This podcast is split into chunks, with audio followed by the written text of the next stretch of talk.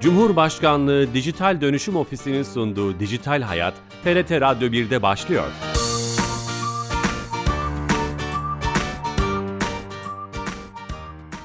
Herkese merhaba, ben Bilal Eren. Teknoloji ve dijitalleşmenin hayatlarımıza etkilerini ve sonuçlarını konuştuğumuz Dijital Hayat programımıza hoş geldiniz. Her cuma saat 15.30'da bir başka konuyla TRT İstanbul Radyo stüdyolarından sizlerle beraber olmaya, kulaklarınıza misafir olmaya devam ediyoruz.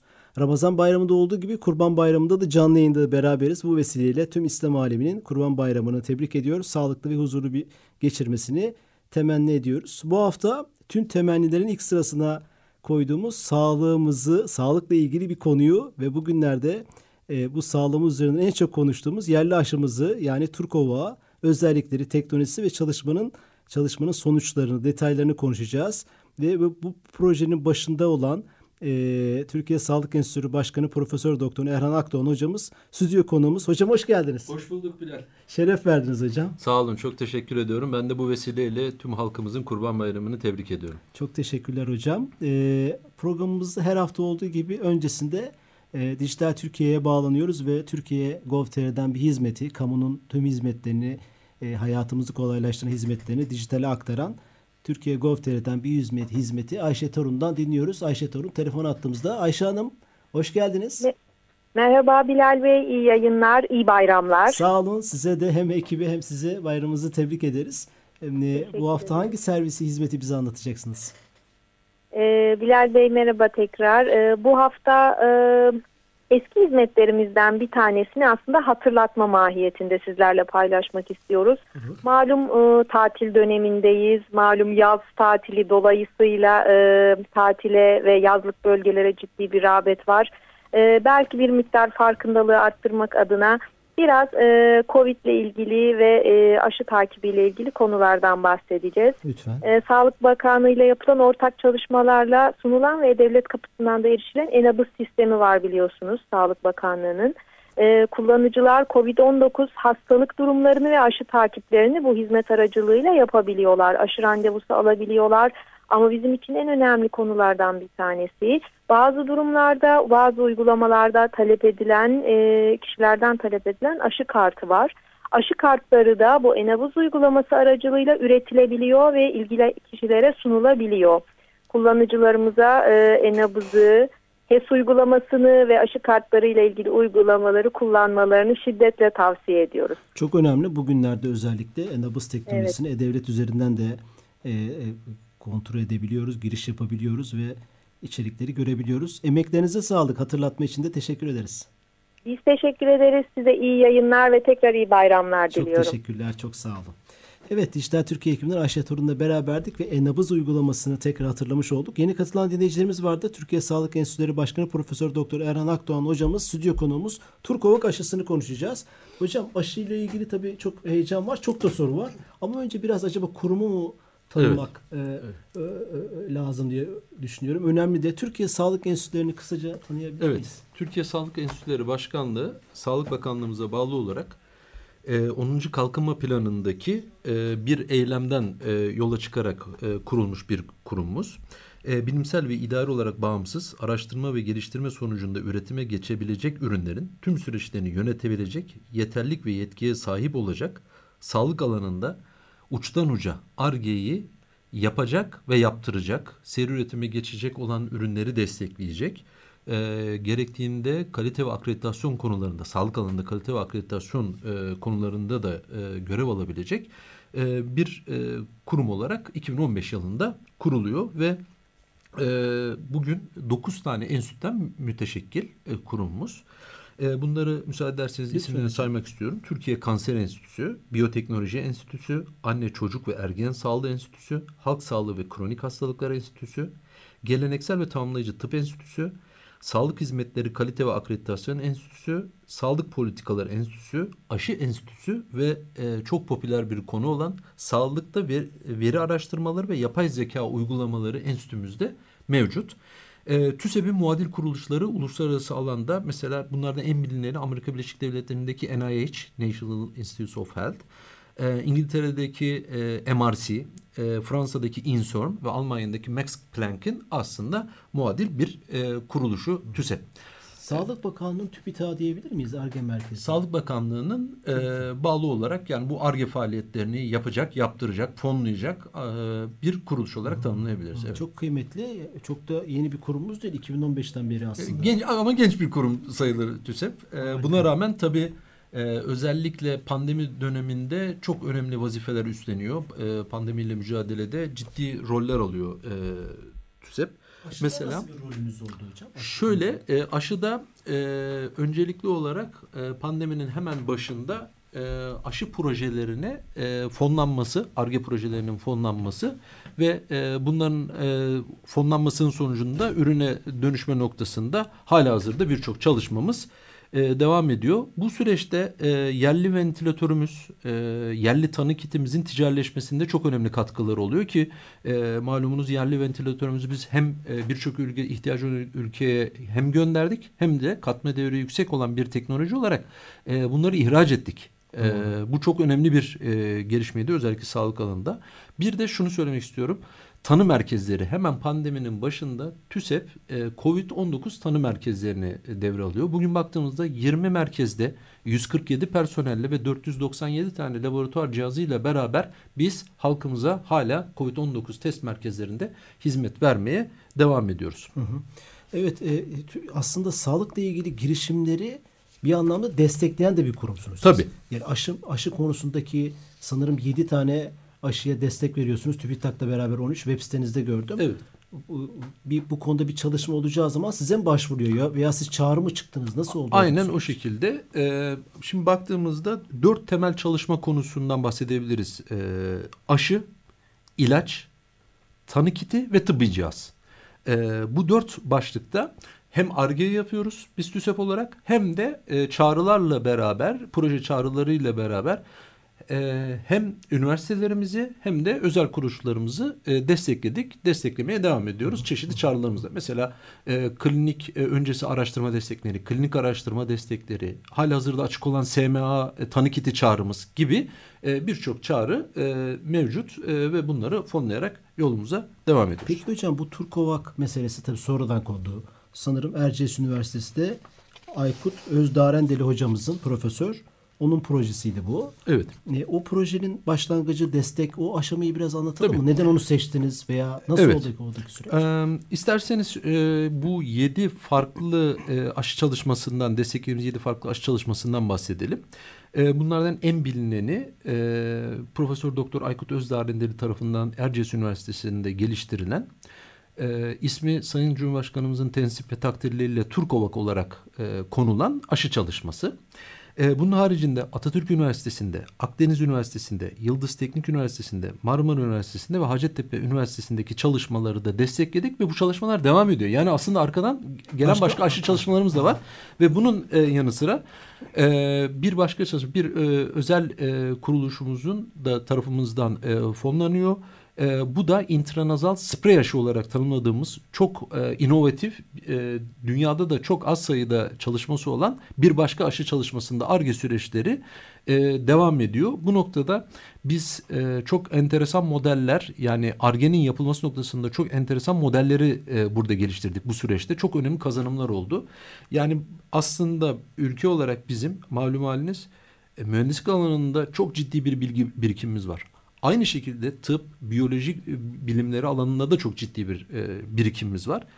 E, bizim akademisyenler olarak şöyle bir e, şeyimiz var, tanımlamamız vardır. Bugünün bilimi yarının teknolojisi olur. Biz bu bilimsel bilgiyi Türkovak'la beraber artık teknolojiye çevirmek üzereyiz. Yani bir ürüne dönüşmek üzereyiz ve artık gelmiş olduğumuz nokta itibariyle son aşamaya yani klinik araştırmanın son aşamasını, bir bilimsel çalışmanın son aşamasına geldik. Bu çalışmada tamamladıktan sonra artık bir elimizde bir e, ürünümüz olacak. Yani Uçtan hocam uca şöyle diyebilir miyiz? Turkova aşı aşısı, ismi verilen aşının, Erciyes Üniversitesi'ndeki aşı, diğer çalışmaların önünde olduğu için mi onu seçtiniz? Yani evet, buradaki... onu da izah edeyim. Ee, şöyle, Türkiye'de COVID-19 yerli aşı çalışmalarında en önde giden çalışma e, oldu. Aslında biz seç seçmedik. E, bu çalışma en hızlı ilerleyen ne çalışma. Demek? En hızlıyı nasıl tarif ediyorsunuz? E, şöyle o zaman şeyi tanımlayalım isterseniz. Bir aşının geliştirilme aşamalarını tanımlayalım. Tamam. E, bu e, aşılar öncelikli olarak bir preklinik aşamadan geçiyor. Yani aşı laboratuvarda üretildikten sonra hayvan deneyleriyle beraber e, insanlarda yapılabileceği yani insanlı çalışmalara, klinik araştırmaya başlayabileceğine karar veriliyor. O faz 1 mi deniyor? Hayır. Bu Daha preklinik. Daha klinik öncesi. önce. Evet. Faz öncesi. Evet. Dolayısıyla hayvanlarda de- deneniyor. Daha sonra e, hayvanlarda etkili gö- e, görüldükten sonra e, etik kurul onayları, üniversitelerimizin e, yerel etik kurulları veyahut da Sağlık Bakanlığımıza bağlı yerel etik e, kurullardan bu çalışmanın yapılabileceğini, insanlar üzerine denenebileceğine dair bir onay alınıyor.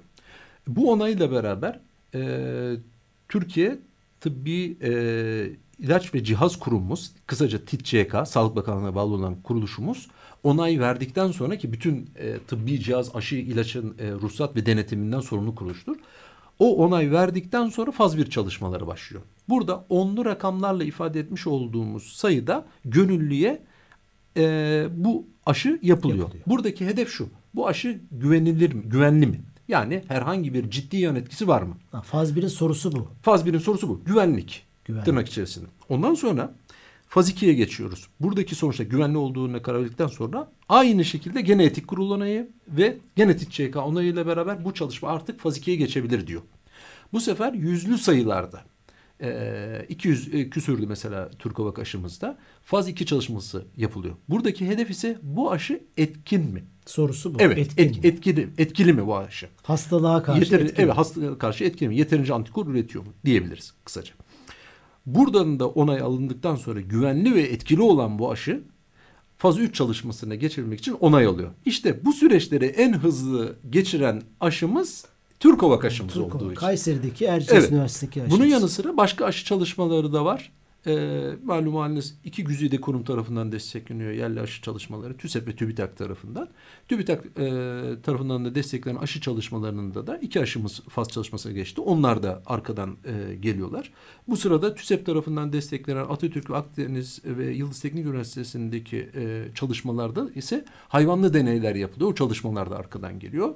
E, 13 tane aşı çalışması mı var o zaman toparlayacak Toplamda o civarda olması lazım. 13, evet. 13 evet. tane şey geliyor. Tabii bunlar e, nasıl ilerleyecek, seyirleri nasıl gidecek onların hepsi e, bakılacak ama e, bu cihette ama ne diyebiliriz o zaman bu söylediklerimizden yola çıkar. Şu anda Türkiye'de 3 adet yerli aşı çalışması faz çalışmalarında Geçmiş durumda. Geçmiş Ha, bu durumda. bilgi çok önemli. Gün sonunda aşı belki ileride konuşacak çok stratejik bir hal aldı. Belki Evet, geçmişte de öyleydi. Amerika'nın bildiğim kadarıyla 3 aşısı var. O acil kullanım onayı alm- almış. Yani dolayısıyla ne kadar çok başarılı aşı çalışmamız olursa o belki ülkenin Tabii önünü açacak. orada belli şey. stratejiler dahilinde e, gerçekleştirilerek çalışmalar ondan sonra bakılacak. Yani burada çeşitli parametreler devreye girecektir. E, hangilerinin yaygınlaştırılması noktasında. Her birisinin teknolojisi ayrı. Hangisi daha efektif? E, hangisinden daha çok üretebiliyoruz? Hangisinden daha ucuz üretebiliyoruz? Birçok birçok parametre, parametre e, devreye girecektir. Aslında hocam bana güzel pas attınız. Bu arada yeni katılan dinleyicilerimiz vardır. Tek- sık sık tekrar edeyim istiyorum. Çok önemli bir konu. Turk Hava konuşuyoruz. Özelliklerini, teknolojisini, detaylarını Türkiye Sağlık Enstitüsü Başkanı Profesör Doktor Erhan Akdoğan hocamızla beraberiz. Hocam bizim aşımız e, Turkovak ismini verdiğimiz aşı e, bildiğim kadarıyla 5-6 çeşit aşı çeşidi var. Evet. İnaktif, viral, mRNA. Bizim hangisi ve o aşı çeşitleri neler? Evet. Kısaca onlardan bahsedelim. Ee, Türkovak aşımız inaktif. Yani en bilinen, geleneksel, e, çok uzun yıllardır e, kullanılan bir teknolojiyle üretilmiş durumda. E, bu inaktif aşılar vücut içerisine hastalık yapma ihtimalinden arındırılmış fakat bağışıklık sistemini tetikleyebilecek bir virüs enjektesiyle beraber gerçekleştiriliyor. E, dolayısıyla Koronavirüsü enjekte ediyoruz yani inaktif aşılarda. onu Ölü- ölü, ölü- evet öldürme. evet o, o şekilde e, Türkovak aşımızın e, gelişiminde baktığımızda mesela e, 25 Mart 2020 tarihinde ilk olarak e, Aykut hocamız bu virüsü konfirme etti. Yani şu, şöyle diyoruz ben mühendis olduğum için kontrol altına aldık diyebiliriz. E, Nisan 2020'de e, bu şeyin e, virüsün DNA dizilimi ortaya çıkartılıyor. E, Haziran ayına e, Ağustos ayına hocam burası çok önemli. Aykut hocamız yani Türkovak ismi verilen çalışmanın başındaki Aykut hocamız çok erken bir zamanda tabii ta- tabii virüsü tanımlamış ve evet çalışmaya başlamış. Çalışmaya- Bu tarihleri tekrarlayalım mı? Evet hocam? yani 25 Mart 2020'de bu virüsün konfirmasyonu e, gerçekleştiriliyor. Nisan 2027'de de e, virüs genetiği ortaya çıkartılıyor. E, Ağustos 2020'de hayvanlı deneyler yani demin bahsetmiş olduğum klinik öncesi safa başlıyor. E, 4 Ekim 2020'de de faz 1 çalışmamız başladı. Hocamızın aşı tecrübesi var mı? Ee, Yani tabii hocamız uzun yıllardır e, bu konuda e, çok ciddi bir tecrübeye sahipti. Özellikle Kırım Kongo e, aşısı üzerine e, çalışıyor. Ciddi çalışmaları vardı.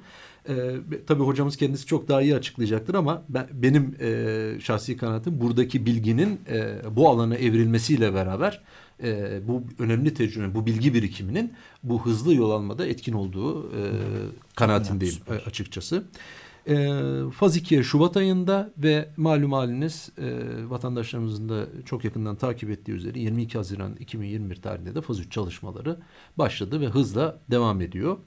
E, arzu e, gönüllü olmak isteyen vatandaşlarımız için gönüllü kabulü devam ediyor. E-Nabız Gov.tr'den e, ki demin e, E-Nabız'dan da bahsettik. Evet ondan bahsettik. E, dünyanın çok sayılı dijital ekosistemlerinden bir tanesi. Çok başarılı. E, E-nabız üzerinden biz gönüllerimizi alıyoruz ve burada gene güncel teknolojiyi bir klinik e, özür dilerim bir karar destek sistemi var. E, yani yapay zeka tabanlı olarak sistem e, bu eliminasyonu gerçekleştiriyor. Çünkü belli kriterler var. Nedir hocam? Gönüllü olabilmek olmak için. kriterler. E, gönüllü olabilmek Madem açtınız o konuyu sorayım. Evet. E, faz 3 e, için nasıl gönüllü olabilir sorusunun cevabını verdik. E-nabız Gov.tr'den yani internet sitesinden girerek e, başvuru yapılıyor. Orada bir e, COVID-19 yerli aşı çalışması için gönüllü ol butonu var. Oraya tıklanarak e, yapılıyor bu. COVID-19 geçirmemiş olmak gerekiyor. E, PCR testi pozitif olmayacak. Yani hali hazırda COVID olmayacak gönüllü. E, COVID-19 aşısı yaptırmamış olmak. Çok önemli. Burası çok önemli. Veyahut da bir başka çalışmaya katılmamış olmak gerekiyor. Çünkü yani iki çalışmaya aynı anda gönüllü olamazsınız. Bir çalışmaya gönüllü olmanız gerekiyor. E, antikoru pozitif olmayacak. E, 18 yaşından küçük ve 55 yaşından büyük olmamak. Yani 18 ile 55 yaş arasında ve son e, şey olarak da şart olarak da bağışıklık sistemiyle ilgili herhangi bir kronik rahatsızlığının bulunmaması gerekiyor. Zaten e, tüm vatandaşlarımızın belirli bilgileri e, e-nabız sisteminde olduğundan dolayı e, bu veriler o e-nabız sistemi tarafından otomatik olarak e, kontrol ediliyor ve çok kı- kısacık bir anketle e, yani bir dakikadan az bir süre içerisinde e, vatandaşlarımız e, gönüllü olabilirler. Buradan da duyurmuş olalım aslında. Bu da çok kıymetli ve önemli. Bir de aşıları birbirleri yarıştırmak veya artısı eksisini söylemekten ziyade inaktif denen e, aşı teknolojisi insanlığı 100 senedir tecrübe ettiği Evet. bir teknoloji. Evet. Yan etkilerinin diğer aşı modellerine göre en az olduğu e, diyebilir miyiz? Böyle bir gene, E, şey Şimdi şöyle e, böyle çizelim. diyebilmek için bakmamız lazım. Yani bilimsel Başka hastalıklara mı bakmanız lazım? E, Hayır yani diğer aşıların bu e, çalışmada şimdi Covid-19 başka bir şey, başka bir rahatsızlık başka bir şey. Dolayısıyla yani bilimsel Hastalıklara göre değerlendirmek Evet, lazım. bilimsel temelde o aşılara bakmak lazım. Bu e, Şu cevabı an için. koronavirüs için siz bir bilim adamı olarak bu tip bir şey söyleyemiyoruz değil mi? Ee, Mesela mRNA teknolojisi daha iyidir veya inaktif aşı daha iyidir. Böyle bir şey söylenemiyor değil mi? Şöyle bu çalışma birbirinden farklı şeyler bunlar. Ee, yapılan bilimsel çalışmalardaki sonuçlar üzerinden bakmak lazım. Ama elmeyle de armut karşılaştırılmaz. Her konuyu kendi içerisinde e, değerlendirmekte fayda var. Ee, Bir 5 sene sonra söyleyebilir mi insanlık bunu? Tabii. O neden? Çünkü e, insanlar üzerindeki e, etkileri, e, klinik sonuçlar ortaya çıkmaya başlayacak. Bunlar bilim adamları tarafından değerlendirilecek. E, burada istatistik, istatistik bilimi çok önemli. E, şey e, her ne kadar tıp bilimi desek de iç, istatistik bilimin içinde çok ciddi bir yer aldığını görüyoruz. Onların sonuçları işte bu e, şeyleri verecek. Bu Matematik her bilgileri yerde sağlayacak ve daha uzun yıllar e, konuşulacak. Konuşulacak öyle gözüküyor. Hocam Öyle Türkova'ya geri dönecek olursak fazlardan bahsettiniz.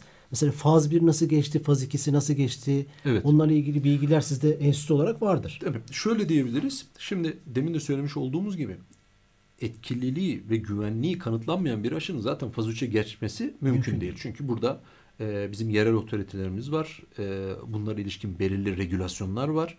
E, bu aşamaları geçtiğini görüyoruz. E, ciddi bir yan etkinin oluşmadığını e, biliyoruz sonuçlardan.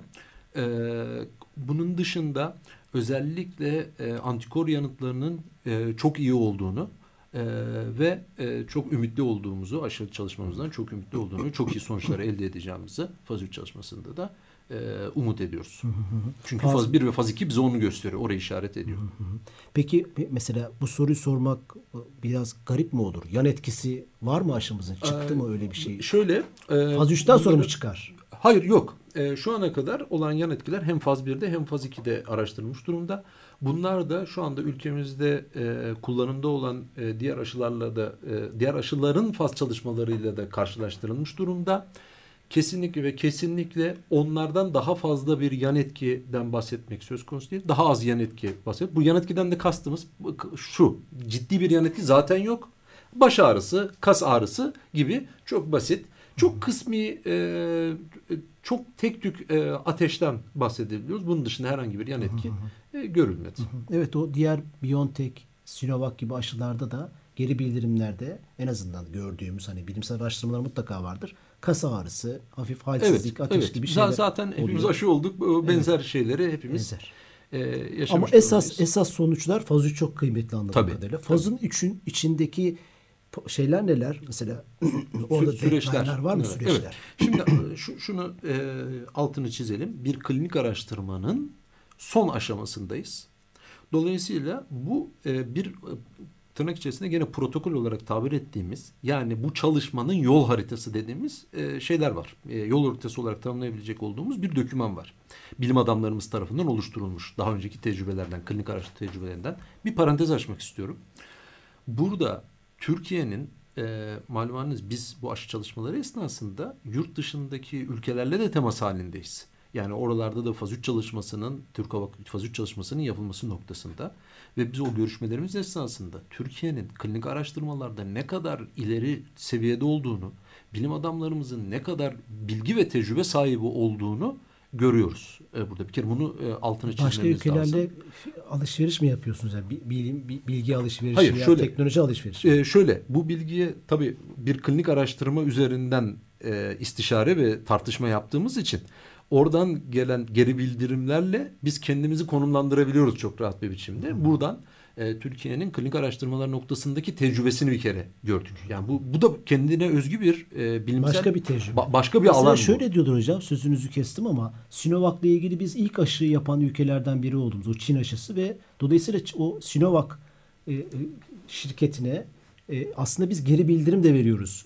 Milyonlarca aşı olarak onun çalışmasına katılmış da oluyoruz tabii, bir anlamda. Tabii, Bunun gibi anlamda... bir, bir işbirliğinden mi bahsediyorsunuz aslında? Ee, evet yani Türk Hava Kaçışı'nı nasıl biz Türkiye'de yapıyorsak o görüşmüş olduğumuz ülkelerde de e, fazüç çalışması yapılacak ve buradaki fazüç çalışmasına destek olmuş olacak. Yani ha, bu ne gibi bir katkısı var bunun?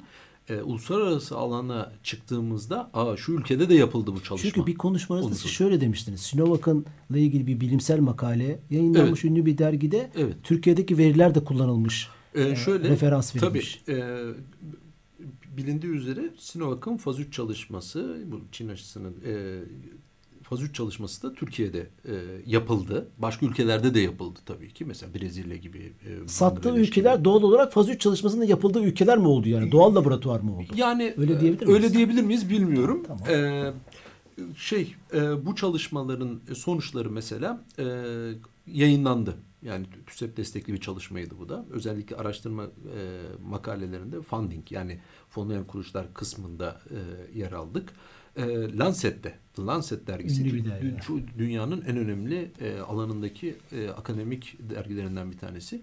E, burada sonuçları yayınlandı mesela. Burada e, çalışmamızın, Türk Havak çalışmasının ülke koordinatörümüz Profesör Doktor Serhat Ünal hocamız. Buradan kendisini saygı ve sevgiyle selamlıyoruz. Aynı zamanda e, onların e, katkı sağladığı çalışmanın sonuçlarından bahsediyoruz burada. Sinovac için. E, evet. Yarın bizim de şöyle olabilir mi? Türk Havak örneğin Pakistan'da, Aynen Azerbaycan'da, Brezilya'da tabii. belki bilimsel dergide Aynen. Brezilya sonuçları geri bildirim. Daha önceki sonuçları da e, yayınlanacak. Yani faz 1, faz 2 sonuçları da yakın zamanda yayınlanacak.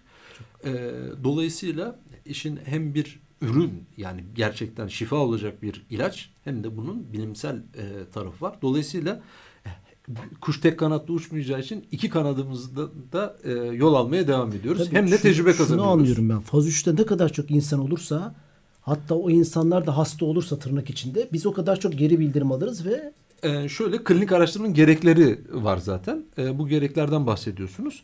Ee, dolayısıyla bu klinik araştırmanın içerisinde bu rakamlara ulaşılması çalışmanın sonuçlanması için zaten gerekli olan doğal prosedürler.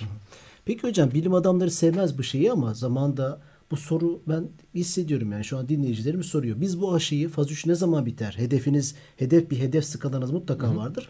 Eczanelerde ne zaman satılır veya bir şeye gittiğinizde Evet, ve evet. o aşıyı ne zaman bir, bir şeyiniz var mı böyle bir takviminiz? Şöyle Mutlaka şimdi vardır. burada e, demin de söylemiş olduğum gibi klinik araştırmanın gereklerinin en hızlı bir biçimde yerine gelebilmesi için biz araştırmacılar, fonlayıcı kuruluşlar, e, devletimizin çeşitli kurumları ki Sağlık Bakanlığı ve e, ilgili birimleri başta olmak üzere gece gündüz 24 saat 7-24 çalışıyoruz. Bayramda bile e, durmadık. Bu süreyi bizim elimizde olan yani insanın dokunabileceği her yere dokunalım.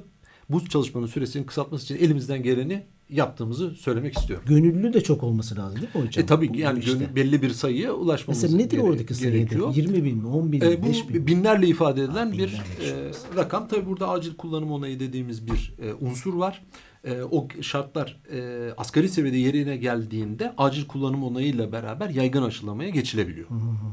Bir vatandaşın gönüllü olması çok kıymetli. Tedirgin olacak bir şey var mı? Hani siz de bir bilim adamı olarak. E, şöyle e, aşımızın güvenlik ve etkililiği kanıtlandığı için faz 3 çalışması olduğundan dolayı e, Hiç tedirgin olacak bir şey. tedirgin olacak bir şey. Zaten şöyle e, bir gönüllü olmak için bir şey e, klinik merkeze başvurduğunuzda bu klinik merkezde zaten sizin tetkikleriniz yapılıyor. Sizin uygun olup olmadığınız bir kez daha e, orada şey yapılıyor. yapılıyor. Hocam son bir dakika. Ama gönüllülük tabii tırnak içinde Çok gönüllü kıymetli. olmak gönüllülük. Bu dediğiniz şartlar yerine geldi. Parametreler uygun oldu ve biz faz 3'ü de bitirdik. Biz bir dünyada uluslararası bir kuruma mı gideceğiz? Biz aşıyı çıkardık onaylayın. Artık bizim ne oradaki proses Şöyle bizim yerel e, otoritemiz onay vererek biz yaygın aşılamaya başlayabiliriz. Ama X bir ülkede kullanılacaksa o ülkenin yerel kuruluşunun e, onay vermesi gerekiyor için. örgüt yok mu? Ha Dünya Sağlık Örgütü de burada e, şey yapabilir. Yani bu e, aşı e, iyidir, çalışıyor, e, geçerliği kanıtlandı, klinik çalışma tamamlandı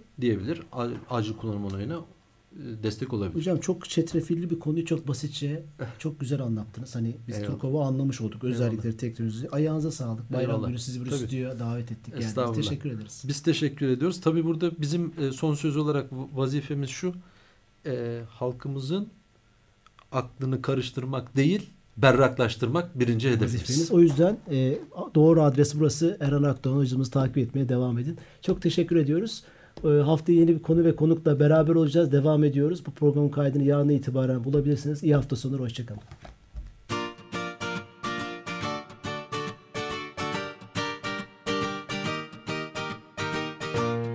Cumhurbaşkanlığı Dijital Dönüşüm Ofisi'nin sunduğu Dijital Hayat, TRT Radyo 1'de sona erdi.